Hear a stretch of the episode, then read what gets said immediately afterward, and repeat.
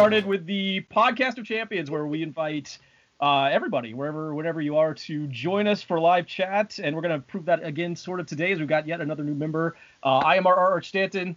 Shadow Business back with us. Uh, Max Amora from last week, and introducing Taylor first. How are you doing, sir? Doing great, thank you. Awesome. So we are again uh, kind of covering the world here. Uh, Shadow Force out in Australia, Taylor over in the Western Time Zone, and Max and myself in uh, the Eastern Time Zone over in Florida. So uh, good to have you guys on. Uh, this is the first time I'm doing it at like six in the afternoon. Uh, so if my my lighting is weird, anybody just let me know because I know the sun's setting over here for the first time. But anyway, we're going to talk about a couple of different things today, including some Star Wars topics, um, some upcoming films, whether or not they're ever going to get to the Rian Johnson trilogy. Um, there, I heard some rumors about uh, some other possible new films they're doing, and even Taika Waititi's involvement, which I'm actually kind of curious to, to get your take on. I don't know where Taika would fit in exactly, but I, am I'm, I'm interested in seeing where that could go. Uh, we're going to look at some uh, possibly controversial topics, um, including um, uh, the Snyder Cut and the future of the DC Universe, where all that's going, and how you guys feel about what they've done so far. Um, then also um, the uh, you know, the possible, uh, you know, I don't want to say SJW or, or woke agenda of the uh, that that could be creeping into the MCU, and I, some people are, are, worried about that. I'm I'm not thinking about that in, in those terms myself necessarily, but just to kind of give you an idea of what we might be talking about there. Um, we're going to get into a couple of issues there and see what you guys think about it. Um, and then uh, I just wanted to get, and I don't know, I didn't ask you guys this before, but we're going to get into uh, what you feel is the most underrated comic book movie of all time. I didn't ask before because I just kind of want to be surprised of it by it. So we'll uh, we'll see what you guys think on that. So uh, just getting started. Um, some Star Wars talk. Um, uh, Biz, I was going to go to you first. Uh, I, I, there's a lot of things to talk about here, and you can kind of pick up where you want on it. But um, I know you'd mentioned uh, the Rian Johnson trilogy. I was just looking up some information on that, um, and you might actually know more than I do. Um, I don't know where they're going with that. There's some other talk about uh, also uh, either a New Republic or High Republic uh, series that might be coming out, or maybe it's just a single movie. I don't know. So if you know anything about that, uh, let me know. And then also Taika's involvement. Which uh, which one of those excites you most, and what do you what do you where do you think they're going? Uh, what was the first option again? Uh, the Rian Johnson Rian trilogy. Right. Yeah. Right. Right. Um. Well, the, the High Republic um, is that's that's probably the most interesting because um, even though they're just I think books for now, because that's that's like the whole new like universe they're trying to set up there, because that could eventually lead to like the old republic, because that's like I think that's like in the past like they said it was um, like apparently with the golden age of like a, um, in that Star Wars universe like back then, but like with the um, so yeah I'm just excited that the, the past is being explored you know what? I, I am too. I was I was I was kind of looking into it just a little bit. Um, an article come out uh, earlier this year, still talking about uh, actually at the very beginning of the year, talking about the possibility of the old republic, and then a little bit later in the year, uh, apparently Kathleen Kennedy had mentioned something about the new republic, which I know are pretty different areas eras separated by a couple thousand years. Um, I, I don't know all that much about it. Um, Max, we're like what's your take on those two eras, or, or which one would you like to see explored? Uh, well, I know Old Republic has a fan base based on a lot of the video games and everything. That drew a lot of people into Star Wars in a way that even the movies hadn't managed to do. It got them directly involved in controlling and being a Jedi. So that was exciting for them to get in on that. And I think that's a lot of the success there. Um, either one works. Uh, as I mentioned last week, I just don't want to see them rehash just more versions of Vader, or like I don't want to see them focus too much in on something that everybody already knows at the expense of everything everybody doesn't. Taylor, what do you think? You big Star Wars fan? Yeah, I am a big Star Wars fan, but um, I'm I'm pretty uh, po- positive about the future of the, of the franchise because they've you know they've created such a vast universe and a vast hit lengthy history that they can draw from. There's all there's all kinds of directions they can go with the movies. Um, but like uh, like Max said, I don't want to see the same thing again. You know, I don't. We don't need more Skywalkers. Um, there's there's there, but there were other things happening at the same time. The Skywalkers were happening as well as before and after, and uh, they can explore that. And of course, like I think the Mandalorian shows just how, you know, how far they can go at any point in the history that they've, they've created. So I think I think they've got a lot of potential going forward right now. Uh, even if you wanted to uh, focus on the same era still, there's Thrawn to deal with that hasn't been touched in film yet, and that's a fan favorite that would draw a lot of attention. Uh, just to see choice and casting of that alone would be a huge decision. But to see him on screen, it would be a completely different type of villain that they could work with and still expand on the current universe. What's yeah, I, thought, I thought I thought he might appear like in the Mandalorian maybe eventually. Thrawn. Right. Or was that is that is that the wrong time? I can't remember exactly where Thrawn fits in yeah, again. Yeah, around the same time. Yeah. Eh, well, you guys, you guys obviously know more than I do about it. Give, give me an idea, any of you or all of you, where, where kind of how how you would envision Thrawn sort of fitting into the Mandalorian or anywhere else. Uh, well, in the uh, in the animated universe, they've got him alongside the Rebels show. Uh, he's a constant uh, antagonist against uh, Ezra's team. So like he's he's a big part of that. But then in the books, uh, he's somebody who's kind of a protagonist or something against Vader. Like they've got two different visions of where the Empire should go, and both of them have two very different programs they're interested in, and they're trying to catch the Emperor's ear on those programs and prove that theirs is the right choice. So it was it was a very curious thing to see those go in a different direction. Uh, it would be a very interesting character to watch as somebody against Vader who works alongside him, kind of that'd be kind of interesting to see what a character like that does because I, I, really don't know anything about him but I, I, think that'd be awesome to see that kind of level character who was competing with vader and what he does after vader doesn't exist anymore is there is there any known idea of like how he ends like would he have been around during the most recent sequels or oh no? and also like um, for those that don't know Thrawn is a um, the way he looks he's like a blue alien but like humanoid blue alien with red oh. eyes I just, I just wanted to add that in. Yeah, exactly. Red eyes too. Yeah. So Taylor just made me think just a minute ago. So I've, I've got a I've got a friend who I used to work with here who is con- absolutely convinced. I mentioned this last week that they need to stick with some known properties. Um, I'm not I'm not convinced. I, am I'm, I'm I think with all of you and, and with a lot of people that I'd love to see some new stuff at this point. Maybe Thrawn. I, I love the Mandalorian. I think it's great. But um, I, I, don't know, Taylor. What do you think? So he he he just thinks that uh, they need to like run with Vader. Um, he you know that's that's the cash cow that, that they need to run with. He thinks that's the only thing that's going to work. But um, obviously Mandalorian successful. Um, I mean, do you think? Do you think they could they could be really successful with like an old Republic or a New Republic series? And do you prefer one or the other? Are you asking me? Yeah. Well, I'm not real familiar with the extended universe. I haven't read any of the books. Um, don't play the video games. The only uh, animation I've watched is I've watched most of the the Clone Wars. So I'm strictly uh, a movie fan at this point. But uh, I hear this stuff in the you know in the background about Old Republic, New, you know New Republic, and Thrawn. You know I've never heard of this guy before, but uh, they just brought it up and it sounds cool to me. You know, so I just think they they have the the well to go to, just like you know comic books. They have a, a well of stories out there to draw from. They don't need to keep drawing from the same character or characters. I really agree. I, I, I don't really understand the idea that like they have to stick with with the known stuff. I mean, we've seen with like a ton of a couple of different series at this point that like you you can take you know a known property, introduce somebody new into it, and branch them off into their own thing, and it works extremely well. So I, I I'm I'm really looking forward to new stuff. I I, I think that's actually what the Rebels show does a great job of demonstrating is that while there's this whole focused on film series going on, there's this background action of the Rebels that are a massive part of what's actually contributing to the story. Um, a, a, lot of the stuff that goes on there, and I think Thrawn would be a perfect villain for that sort of setup where you're introducing new characters, a simultaneous plot. It would be like having another party doing something alongside the Lord of the Rings. It would just be something that would be a completely different story while being equally intense.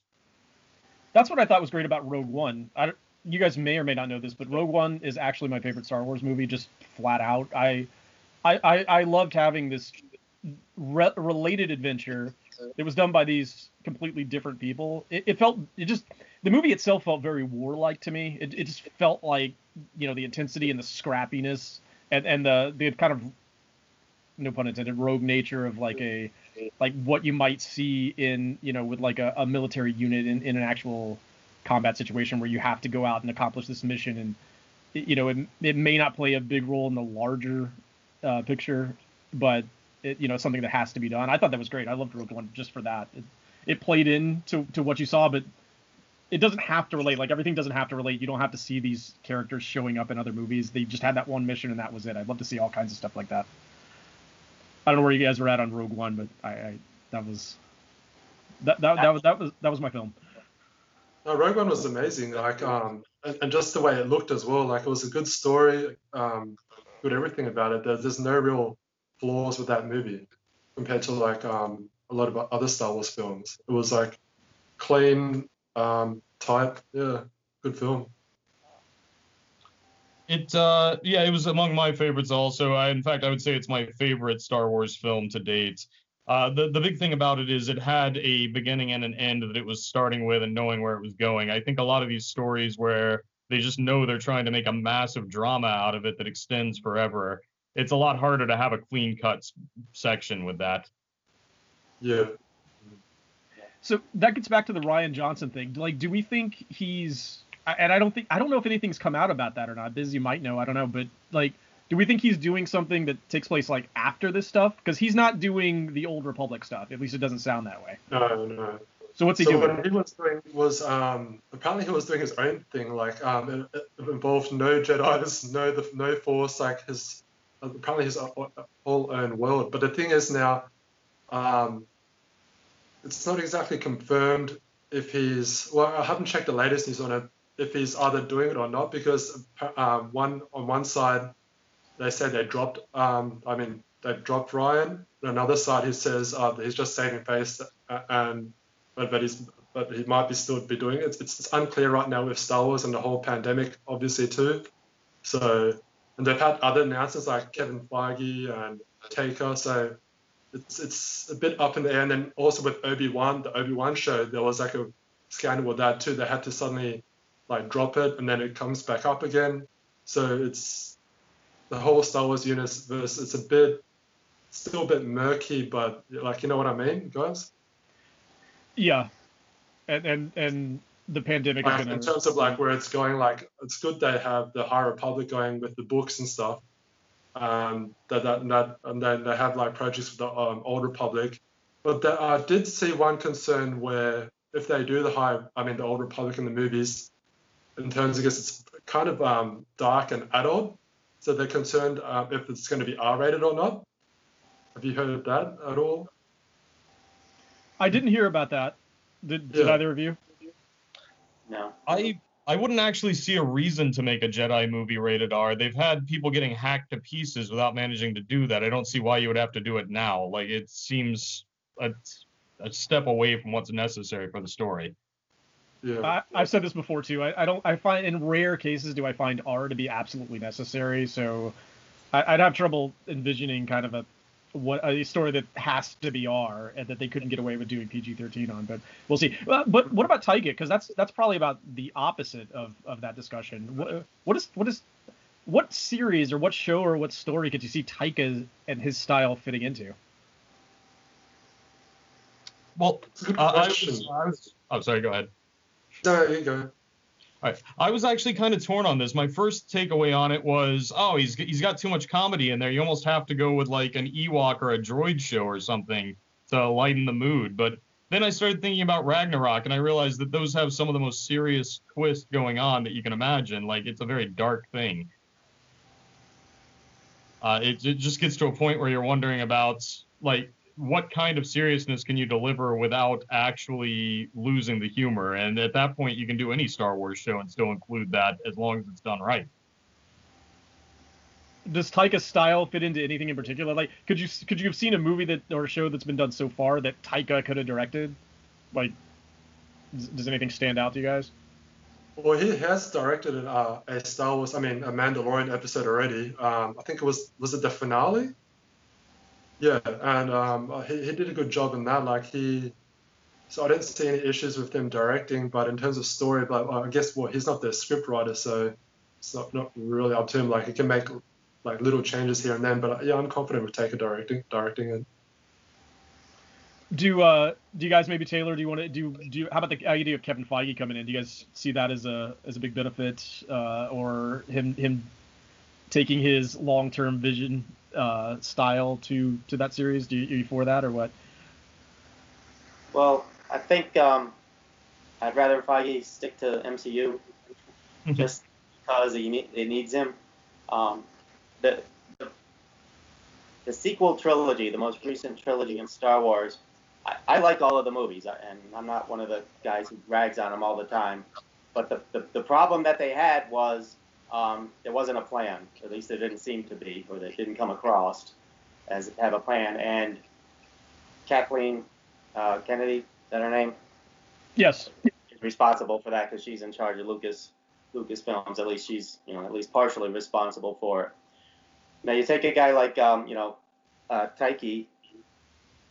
I'm sure if you gave him a, a, a, a plan to work with, he could make it make it execute it into something great. But yeah, if I, I mean, Feige could too. If Feige took over Star Wars, Star Wars would become the most amazing thing in the world. But how much can one one human being do? I, am wondering. I'm actually kind of wondering, like, how long. I would. Lo- I love to see him in the MCU too, and, and just to continue to stick it out. I'm wondering if he does it like, I don't just because he loves it or as a challenge or something one day. I, I, I keep wondering, like, how long does he stick?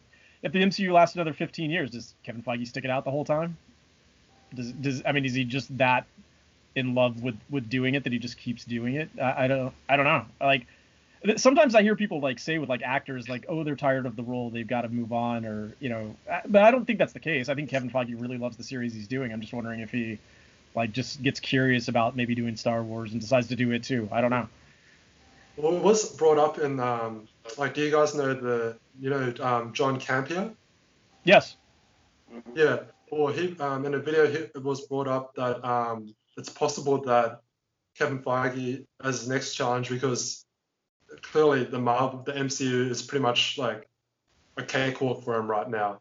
So his next challenge might be, um, he said that he might be um, going for Alan Horn's job because eventually Alan Horn, because he's quite old, he's in charge of the whole film division of um, Disney. He'll have to um, retire because they, because the thing was with Alan Horn, he was already retired and they asked him to come back because he was so awesome at his job, like with because he was doing he was doing the film division with another company. Mm-hmm. So yeah.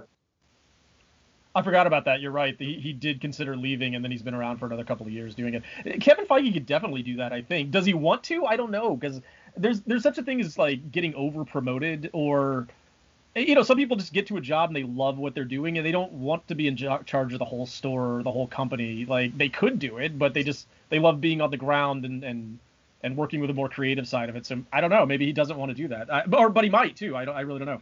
What you got, Max?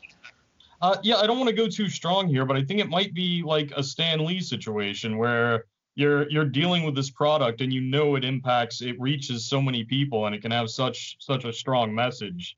I don't know that you move away from that. Like Stan could have kept doing more and more stuff, and he he did do more stuff, but he still remains tied to Marvel because I think you have that kind of impact. It's hard to step away from. Yeah, I agree. Um, all right. Um, anybody have any uh, thoughts that they just want to share on that? No, we're good. Okay. All right. All right. So uh, let's uh, let's head over and talk about some DC stuff. Now, there's a few things here. I I I could I, would kind of like to get into talking about just where DC is headed as a whole now, because it seems like they've made an abrupt turn. But I, I wanted to lead in with with uh with the Snyder cut because I I think that is at least at this point an enduring legacy and a definitive sort of moment in, in what they've been doing in film the past 10 years. Uh, Taylor, I was going to start with you, but I, I just wanted to kind of to me there's a lot of there's some pros to this. There's clearly a solid devoted group of people who are really excited about this. Um, and then there's there's some you know there's some there's some cons to it too. You know, it stems from a, a series of films that weren't overly successful, and I'm concerned where it leaves them in the future. Like, is are they are they kind of broken at this point that they're doing Snyder Cut, but then they're also doing new stuff? Like Taylor, how do you see it? Yeah, all of that. I mean, let's start off. We can talk about the the Snyder Cut. You know, if people want to see it, fine, they can see it. I don't have a problem with it being made. Um, I'm not going to subscribe to HBO Max to see it. If there's ever, you know, it's ever on free TV or comes to one of the streaming services I already have, I'll watch it. But um, Snyder, I'm actually a fan of some of Snyder's work. Uh, I like 300. I like Sucker Punch. I think it's a fun, fun movie. But he shouldn't be allowed near superhero properties at all, in my opinion. uh, I just don't think it's his forte. I don't think he understands. I don't think he likes them, just based on the products he, he produced. He turned he, he in Batman vs Superman, which I don't hate any of the DC movies, the, the current DC movies. I don't hate any of them, but my least favorite is Batman vs Superman because in that movie, um, they saved a world that I wouldn't want to live in. Everything was so miserable. That, that's an interesting take. What, what do you guys think? for me, the uh, the story had already been produced. The Snyder cut, even if you have a couple of changes there, it's it's Superman 2. Uh, which version do you watch? Like, I, I just I don't understand what the priority would be on that. Uh, putting money into it to produce it seems like a complete waste. Uh, I'm not even sure that thing turned a profit on its actual release. So sinking more money into it to release further is I, I, don't know. That that seems like a big stretch on something that doesn't have a major impact, uh, particularly when you're trying not to have a connected universe. If you were trying to keep that one stretched on, and that had to be your basis, maybe, but it feels like you're trying to force something down that just doesn't need to exist when you produce that. You know what? You brought up the money too, uh, and uh, Biz interrupt me if you want to if you want to jump in. But you brought up the money, and to me, that I think that's the most surprising part. I was surprised when I when I read that they were going to spend thirty million dollars to make this cut because I didn't I didn't think that was going to be worth it for them. And then it came out they're spending 70. I'm I'm shocked. I got to tell you, I'm I I don't get it. I, I really don't. Now I again um to to echo Taylor, I'm I'm super happy. I don't want to be like overly negative about this. I, I am super happy for anybody who really wants to watch this and and they felt that they didn't get the Justice League they really wanted out of it and they do genuinely love uh, the whole Snyder vision.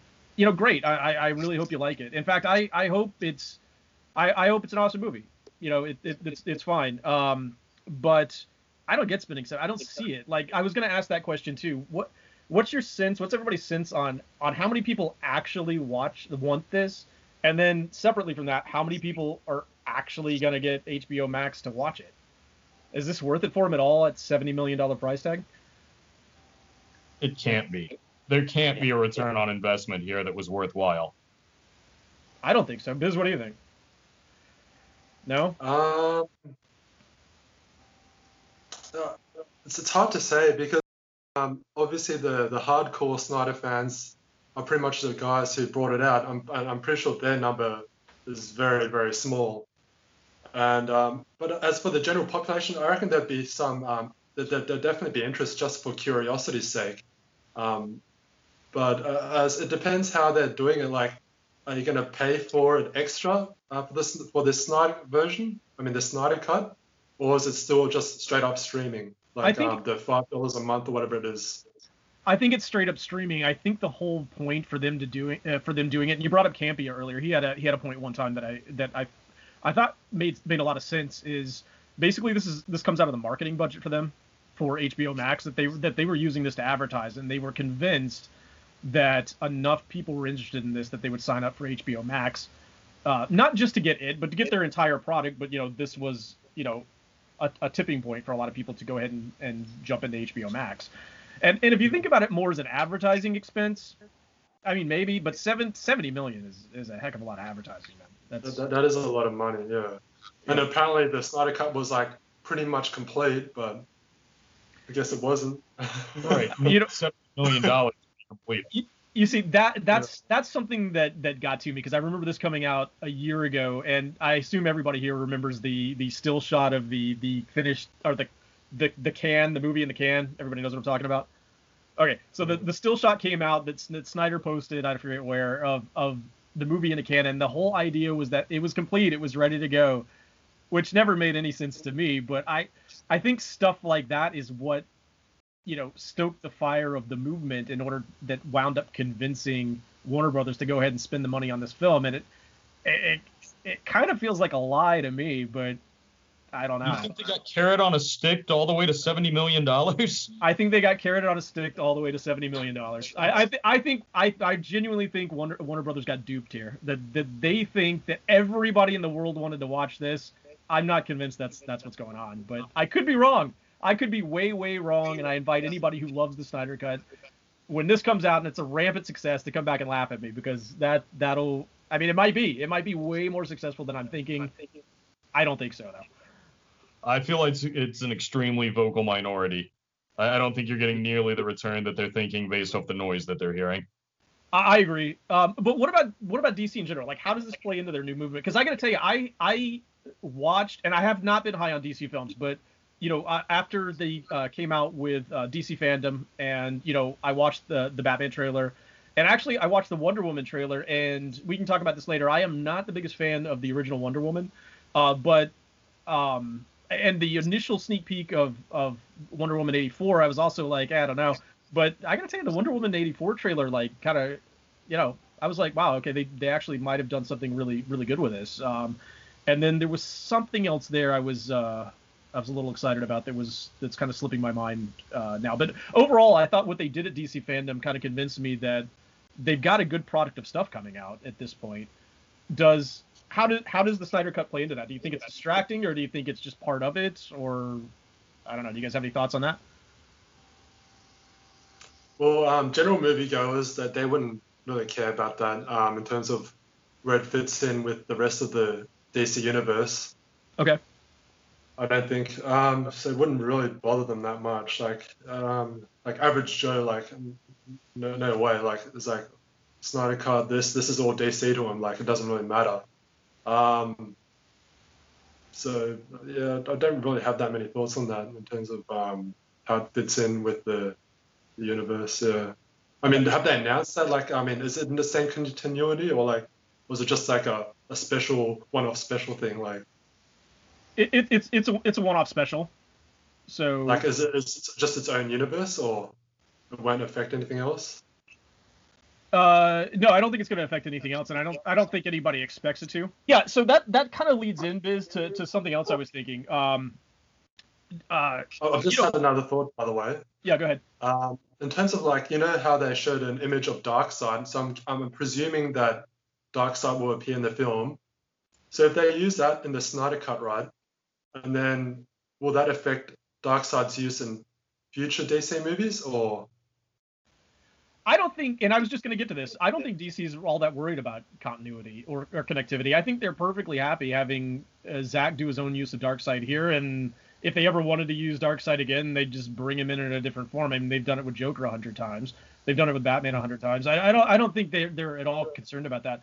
Which leads me to a question. So I've always been a big continuity guy. I, I, I love, I absolutely love like, like a strong like just continuity. Um, that being said, I'm a big James Bond fan series, which we've talked about before, and uh, they don't have any continuity, which is which is also okay. They have very little. It's it's very rough. But where do you guys stand on on films needing to be connected versus like are you would you be perfectly happy like having you know like the Joker film came out got rapidly you know rapidly good reception. Do you does do you just is that cool? Is that totally cool with you, or do you would you rather have these movies have some sort of play with one another? What, what do you guys think? I enjoy them both as uh, as ideas by themselves. Uh, if you're looking for a connected universe, the MCU owns that. They're doing it really well. Um, the best thing DC is doing is branching into their other characters away from the bats and soups option.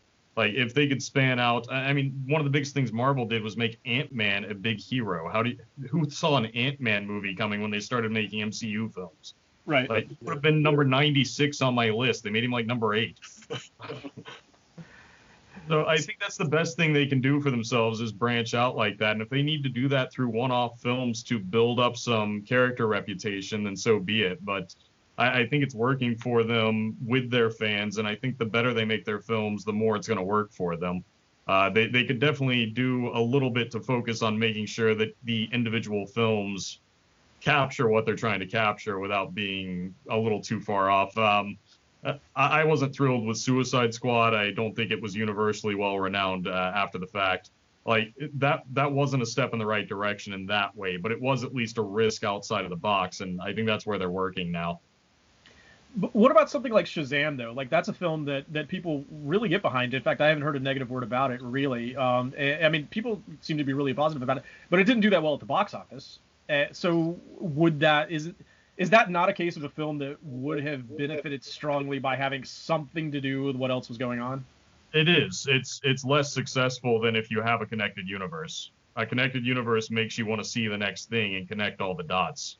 Without Well- it, whether or not you want to see that film. But so Taylor Abyss, like, what do you guys like? How do you guys value connectivity? Do you, do you do you really care at all? Does like watching the next film, does be having any connection like add value to you, or do you just not really worry about it that much? Well, I'm like you, man. I'm I'm a I'm a big James Bond fan. I love it, and like I said, there's no continuity there. I think if when it's done and it's done well, it, it's great. It, it adds a lot. It, it adds dimension to the, Right. the whole. If it's done and it's done well, but doing it well uh, is not easy, as we've seen many many try at this point and not not executed it very well.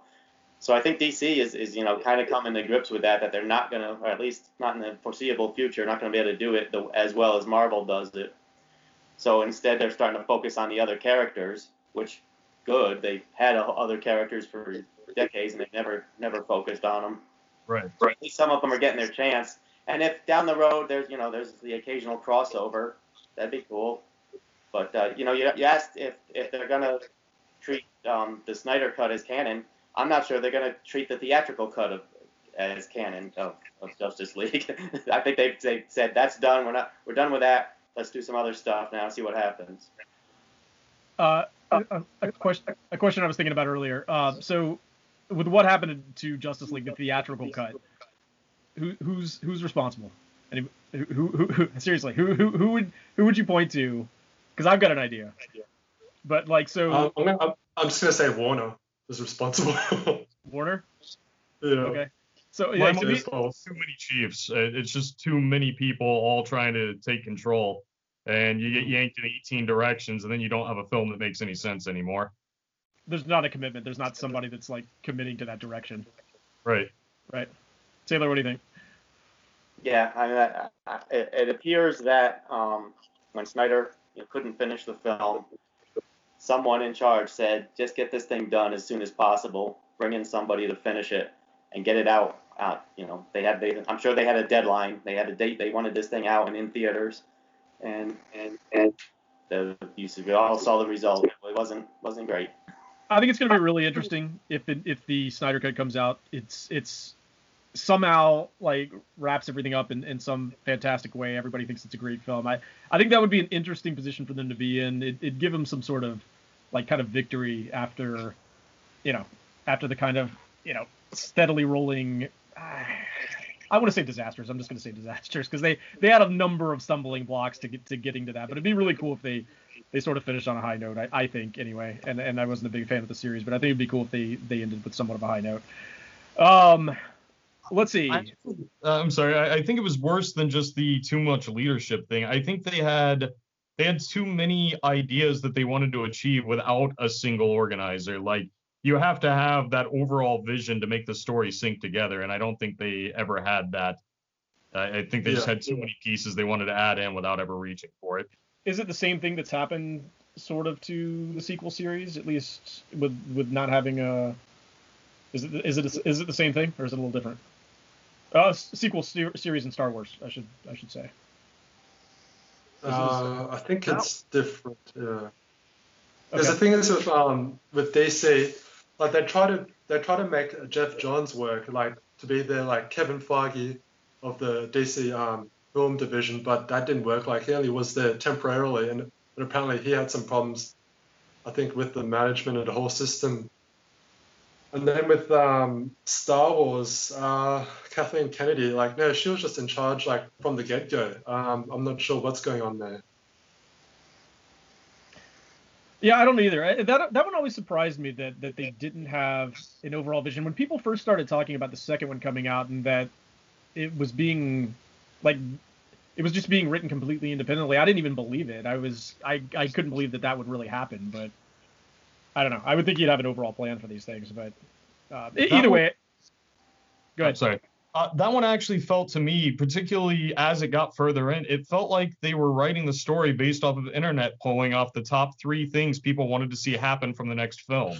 Like it just seemed like they kept slapping together more stuff off of fan desire rather than designed story, and it, you, you kind of fall apart when you try to service too many people at once. Mm.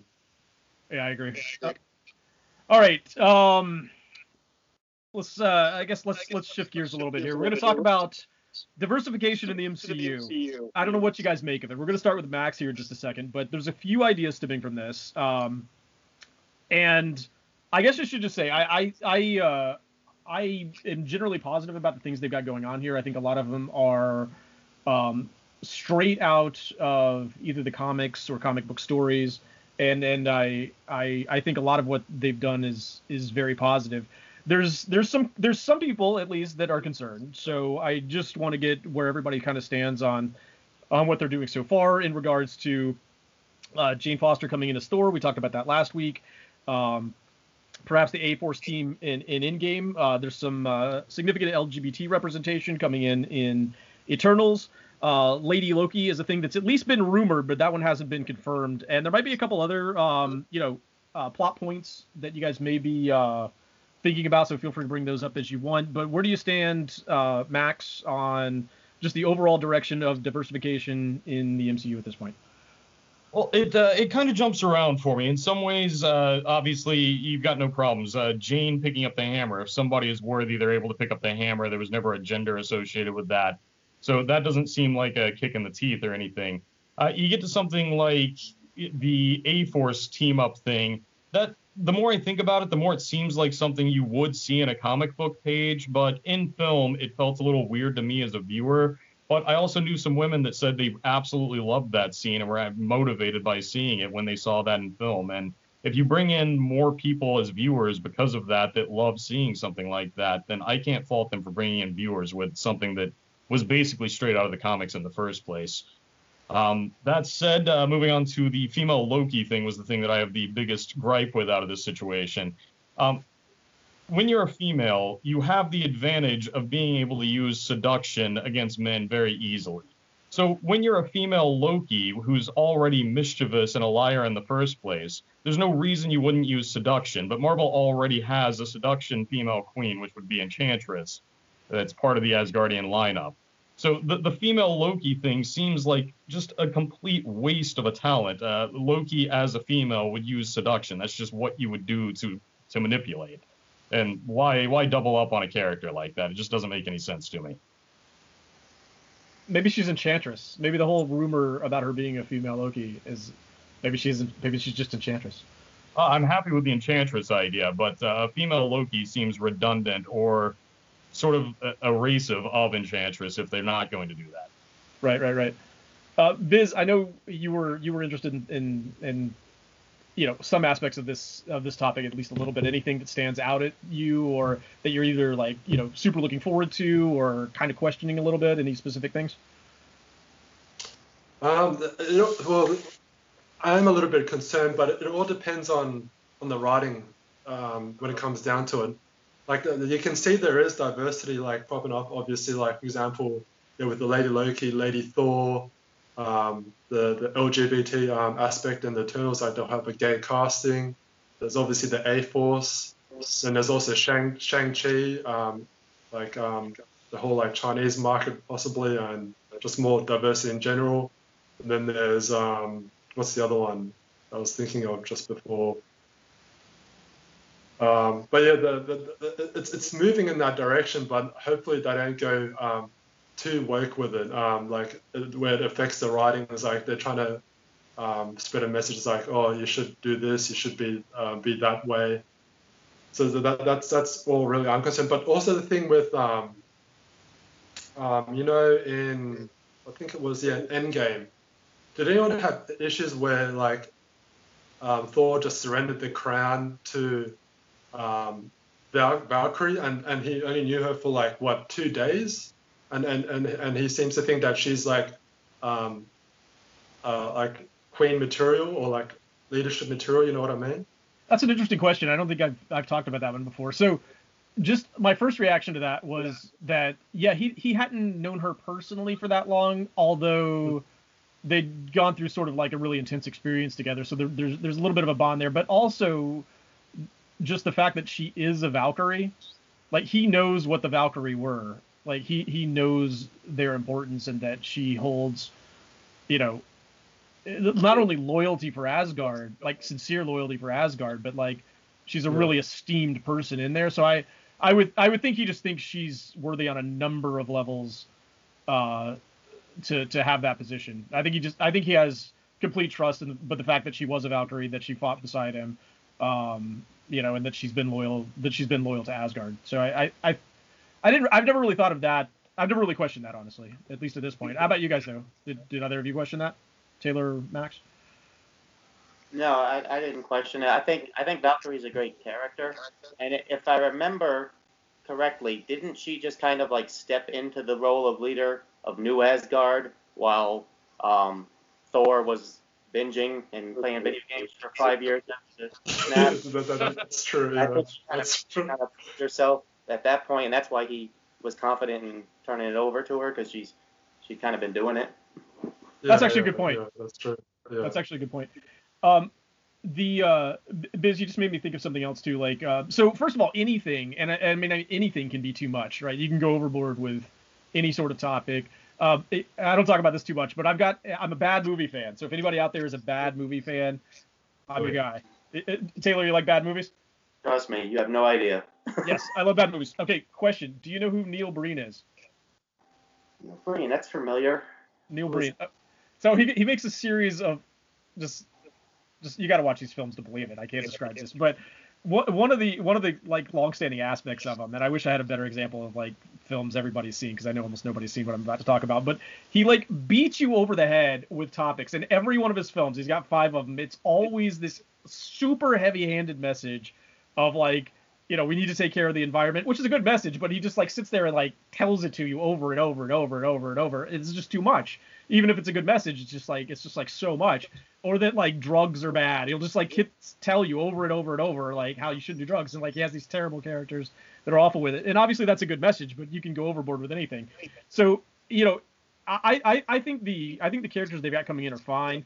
Um, just in regards to sort of like the air the A Force scene, um, I I it's not something that it's not a scene that excites me like per se. Like I don't see it. To me, it, it kind of it does. You know, I, I see that and I'm like, I'm like, okay. I, my first thought is, okay, I don't know how all these characters kind of randomly got put together.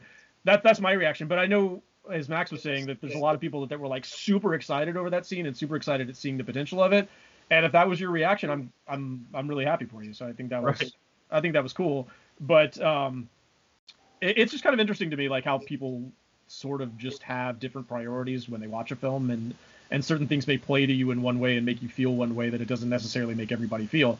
But yeah, I think I think all that's good in, until unless they get to the point where they're they're doing the Neil Breen thing and they're just like telling you over and over and over that that this is a thing and you know this is the message we're giving you then I think it's fine as long as it's all like natural character progression. I'm I'm cool with it.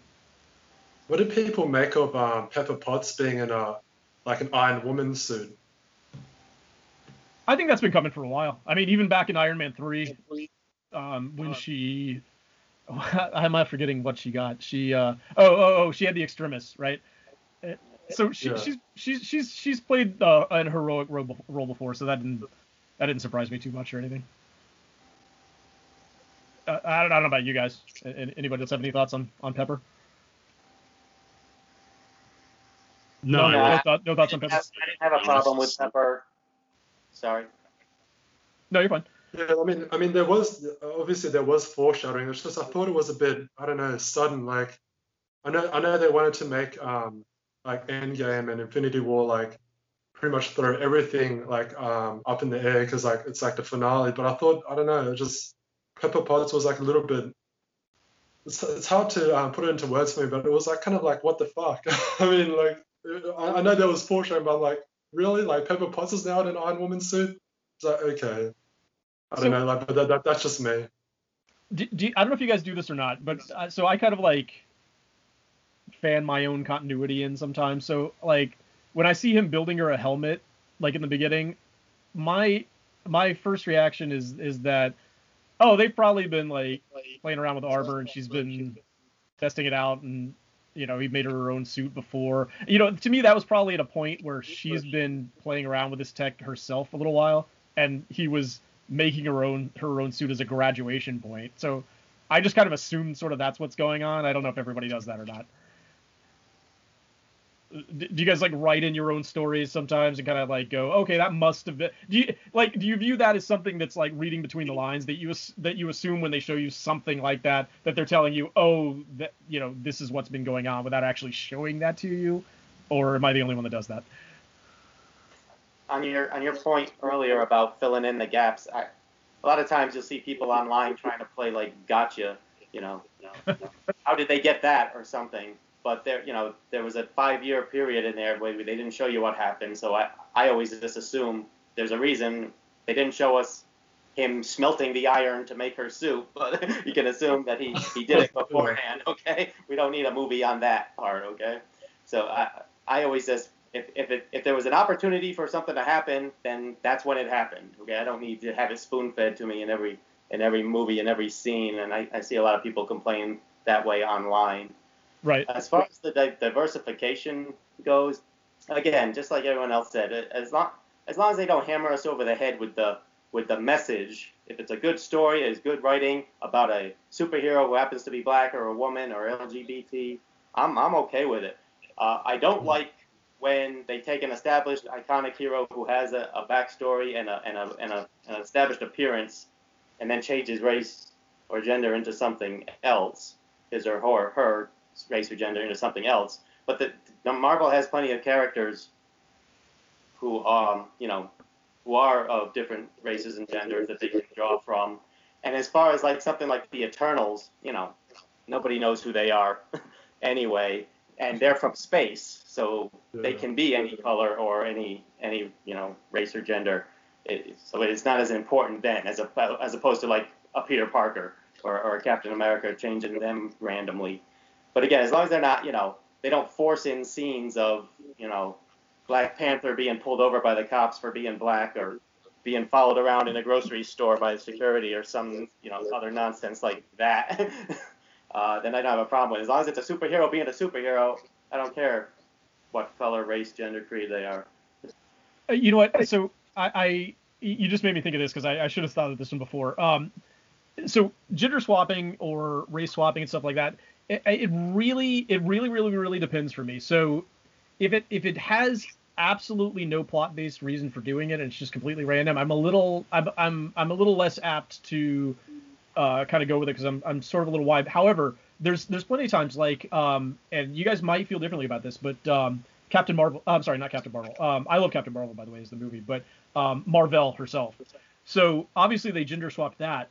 Now I I actually thought that that was like kind of clever in a lot of ways uh, because the since the plot centers around um, what these two women are, are doing in in the pilot program, it, it, it, and the role Mar-Vell plays in that story, I, I think that was was kind of really necessary to to do at least if you're gonna have her as that character. So I thought it made a lot of sense, and I actually thought it was was pretty clever to do. I know a lot of people don't feel that way, but I, I I thought that was a version that that really worked well. Um, uh, the same thing with the ancient one, although I can't really say there's a big plot reason to do that, but I know they had a lot of um, issues uh, just culturally in, in, putting in the ancient one, and I thought they did, did a uh, did a really good job in, in kind of introducing that character, even though it's gender swapped. I, I sort of just take that as a, as just like it's sort of a different version of the character um, than than the character being gender swapped, if that if that makes sense.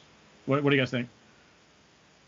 I want to I want to piggyback on something. Taylor may have had the most important movie point of all time a minute ago, which is there is a major difference between something you didn't see and a plot hole. Uh, right. Hmm. yeah.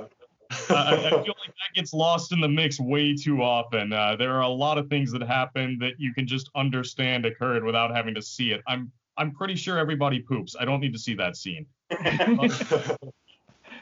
Uh, yeah, so the thing with um, gender swapping, um, it's interesting because it really depends on how attached to a character you are, um, um how attached you are to a character, or how well you know them. Um, for example, if they suddenly gender swapped Spider-Man, I'll be like, I'll be like, what the fuck is going on here? But if it was like the ancient one, I, I don't really know that much about that character, so I'm like, eh, I don't really care about it. So it's um, like that kind of bias um, comes into effect as well. So whoever um, which character is more important to you, um, it, it, affects your judgment. But if it if it's not, then yeah, like it's like a double standard, I guess. But we all have our own biases, so it's natural. But like if prominent characters that everyone knows, then yeah, that they shouldn't be like gender swapped.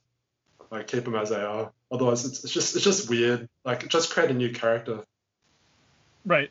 And I actually think they've done done done really well with creating new characters a lot. But no, I totally agree with you. And that's kind of go, that kind of goes back to what I said earlier. It really depends on on your personal take on it. Like if um if, if, if I don't know if you're in one demographic or another, and that that thing or that change really like appeals to that specific demographic, you're going to feel completely different about it than people in a different demographic. You just are.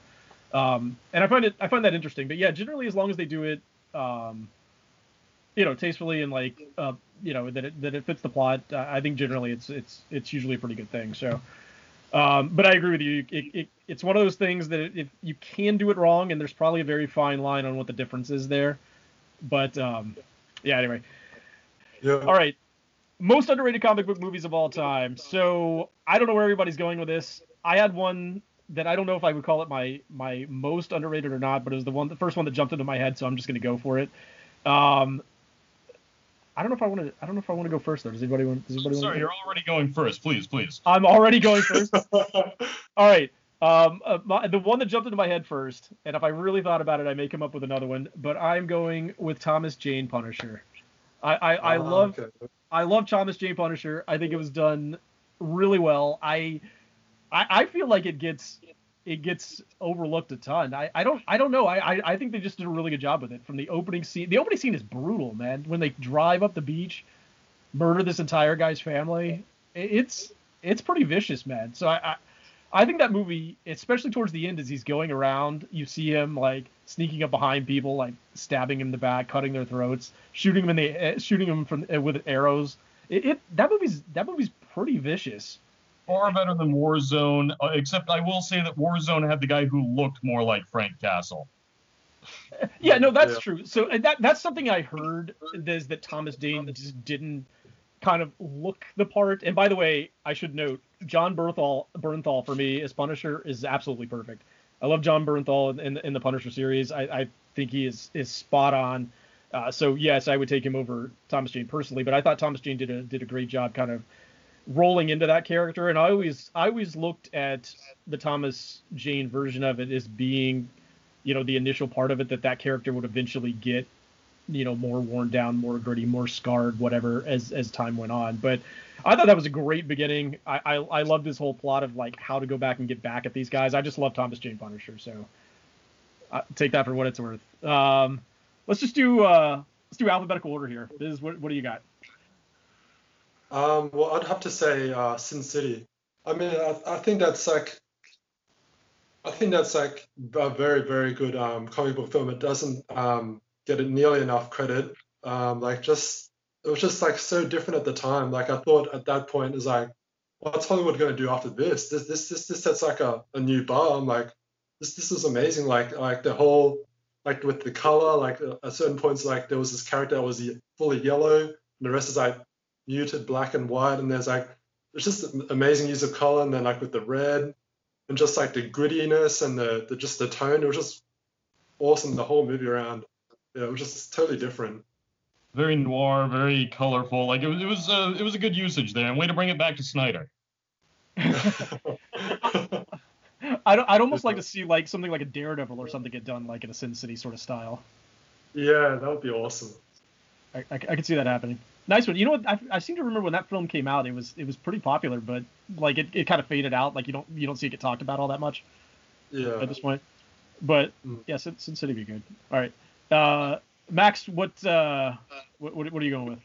I'm actually going to go with the uh, the Blade series. I, I, think that that series is less write-offable than basically every other pre-MCU comic film. Uh, I, I, think you can follow that one and say that that is canon without saying that really destroys anything in any way. Uh, I, I, will say it might have gotten a little hokey in some spots with their progression, but they weren't looking for an extended universe at that point, so they, they kind of had to push it a little. I, I think all in all, though, they kind of fit the character very well at the time. The uh, I think the first the first one was I, I you know I watched them fairly recently, I think they all work really well, right? The first two especially are like. Yeah, I think they work pretty well all around. They just they tried to up the scale of the threat every single time, and uh, under the current situation, that would be excessive. Blade, I still see some people every now and then consider. Where, where do you guys stand on that? Like, I see people say every now and then that Blade was like kind of the start of the the kickoff of this generation of co- uh, comic book movies. Do you guys think that, or was it? More, I tend to go with like X Men. I'm more yeah, of an X Men with the start. Say, I don't understand the Blade argument. I, I think it's X Men too. That started whole the whole revolution, in my opinion. T- Taylor, what do you think? Oh, sorry. Sorry. Yeah, no, I agree. If, if you're gonna put something that's that's the start of the modern, it, it would X-Men, followed closely by uh, Spider-Man. Because that was right after that. Okay, David, what do you think? Kind of yeah, I wouldn't want to take it away from Blade, but at the same time, you're looking at what hit culture, and Blade is a little lesser known than when you get to X-Men or Spider-Man. It's uh, it's I, I, you just can't really be the thing that had the major impact, unfortunately. I think that goes to your point though, that it's it's it goes a little underrated, even though it's right. It, it I think that's why you picked. Well, I think it's a part of why you picked it at least that it it, it doesn't kind of get that credit. Right. It, it should stand. Uh, it, it's one of the most successful ones from that era. That's that's least separated from acceptable MCU territory. Right. I could see that fitting in. You're right. I could have seen that movie with very moderate moderate changes being in what they're doing now. I could see that happening. It wouldn't be too far. Taylor, what was yours, man? Well, I was actually going to say the Thomas Jane Punisher, believe it or not. but, uh, but I'm all a huge fan of Sin City. But if I got to pick another one that no one else has picked, I will go old school with the the Phantom with uh, Billy Zane. oh, okay. That's an awesome that movie. Fun, you know, Indiana Jones type set in the you know 1930s uh, adventure movie. Hmm. Now, I, now I have to go watch that. I gotta tell you, I don't know if I've watched that whole thing, man. So uh, Indiana yeah. Jones. They they did the purple outfit. Yes, they went all all in. yeah. I'll go pick this up. I wonder if it's streaming on anything. So so it feels Indiana Jones uh, Joneses to you? Yes, a little bit. It's like it's like uh, um, uh, Batman and Indiana Jones had a baby. Pretty much, yeah. Yeah, I can't argue with that. However, you did have uh, you, you, followed up on Thomas Jane, so I think that's the clear winner. Yeah. yeah, yeah. But I grew up reading the Phantom comic strip in the newspaper every every morning, and then seeing them get brought to the big screen was pretty exciting at the time. But it's mean, it's a fun movie. It's got a good cast, really good cast, and uh, like I said, they they just they didn't hold back. They went with the full uh, comic. They didn't try to make it edgy or uh, modernize it or any of that, and uh, they just had fun with it. And It's, it's an enjoyable movie. When did that one come out, roughly? I was in the early '90s, I think. It was kind of feeding off of the Batman craze. Some of those movies that came out back then, like that one, if, if it's if it's well done, I kind of want to watch it now. In fact, I probably will. But it makes me wonder like how it would play now, because I, I, I think a lot of these would would be way more successful in in the current era than than they might have been in the mid '90s. Like if, if the same movie with Wesley Snipes Blade came out now, it would probably be huge. Yeah, yeah, Blade would be huge if it came out now. Yeah. Phantom is kind of comparable to um, the Rocketeer, if you've seen that. Kind of kind of similar vein of types of superhero movies. Okay. Fun man. Well, uh, yeah, good stuff. Um, anybody have anything to add to that? Because I think we're we're we're kind of kind of wrap up here. We're a little over an hour, so I didn't want to hold everybody up too much. Um, any other final thoughts or anything for anybody? No, we're all good. Really? Uh, yeah. Okay. Uh, j- a-, a Force movie. You looking for an A Force movie? Absolutely. All right, man. Uh, I, you know what? I, one of my biggest questions on that was how would that happen? My current, my current, I, the best I can get here, because I was trying to think of like how many of these women know each other, or how would they come into contact? Why would they, like, what situation would get them as a team? My, my current idea is that uh, somewhere around New Asgard that most of those women. So Captain Marvel wouldn't, you know would would perhaps know Valkyrie and maybe Jane. Uh, like she's she's around there. Um, you've at least got you know some cosmic connection there, and you might be able to get you know like characters like Mantis or something like that. related to each other, at least having met each other and having a good working relationship each other somewhere around New Asgard. That was my current idea, but I, I don't know where they're going with that. I really I really wouldn't know right now. We'll see. But anyway, just just to kind of wrap things up, um, uh, thank you guys all again for for joining. Um, we're gonna leave links to uh, Sakaar and Knowhere below, and we invite again anybody um, anybody listening to uh, join us there, leave your thoughts, and at some point hopefully join us for a live chat, uh, much like Taylor and Biz have done. So uh, thank you guys again. Um, we're gonna stay on here for just a second, but uh, thanks to everybody, and we'll catch you next time. See you guys. Thank you.